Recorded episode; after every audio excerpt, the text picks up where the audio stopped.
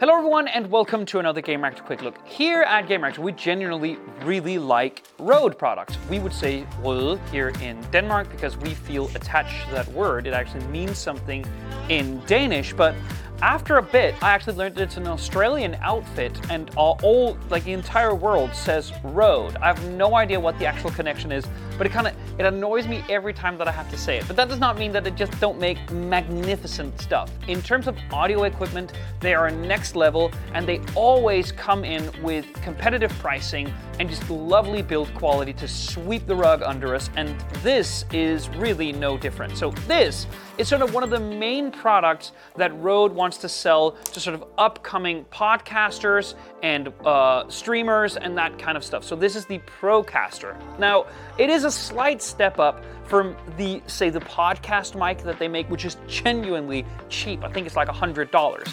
This is more 229 to 239 depending on where you actually look, and it is just a more serious product in general. So this is a dynamic cardioid microphone and it records in 75 hertz to 18,000 hertz or 18 kilohertz at a 320 ohm impedance. So again, it is really sensitive. It is really um, sort of specifically designed for that cardioid pickup pattern, meaning that this isn't necessarily like a podcasting mic for a natural podcast setting, meaning that if I had it hanging from an arm here, we wouldn't be having a roundtable conversation. This is very much meant to hone in on the signal that is coming from my mouth and then pick that up in a clear, crisp, and direct way. So, if you are looking for something that will help you start an online podcast, meaning in the sense that you are sitting alone and all of the other participants of the podcast are sitting in their respective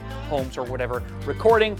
This is something for you, or maybe more suitably, if you're starting a stream or a YouTube channel and you want something which is really, really crisp. Now, obviously, this isn't just a straight up USB Type C uh, microphone. This is an XLR microphone. That means that you will need an interface, which is very nice and very neat in general um, when you record stuff to uh, uh, like turn volume up and down and do audio gain and that kind of stuff is really neat with an XLR interface. But it also means that you're gonna have to purchase something extra in order to get this microphone to work. And people, you know, generally don't like that.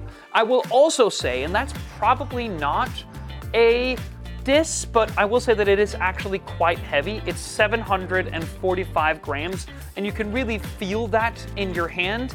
And that basically means that it kind of has to be that heavy because there's an, an internal shock mount. Um, there is a built-in pop filter, there's an integrated capsule shock mounting, so all of that takes up space and all of that adds weight. But if you need this hanging from like a microphone podcasting arm, that needs to be rather strong, and we've seen some flimsy ones come through the office. And if it is flimsy, my guess is that it will start to drag after a while because of the weight of the microphone. So just bear that in mind. You can also purchase that with the, uh, the Rode's own shock mount which I think quite neatly uh, sort of attaches there. Again, there's a series of brackets, meaning that some of that shocking that can happen jiggling about if you're moving or if you're in a setting where you're talking more off the cuff. Um, this will pick that up and make sure that the recording itself isn't affected.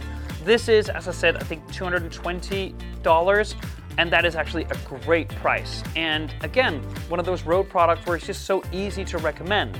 The software is great, the hardware is well built and designed, and I could see a lot of streamers, podcasters, vloggers in general be really happy with this. We're gonna have to test it thoroughly though, so look out for that in the future. Thank you so much for watching.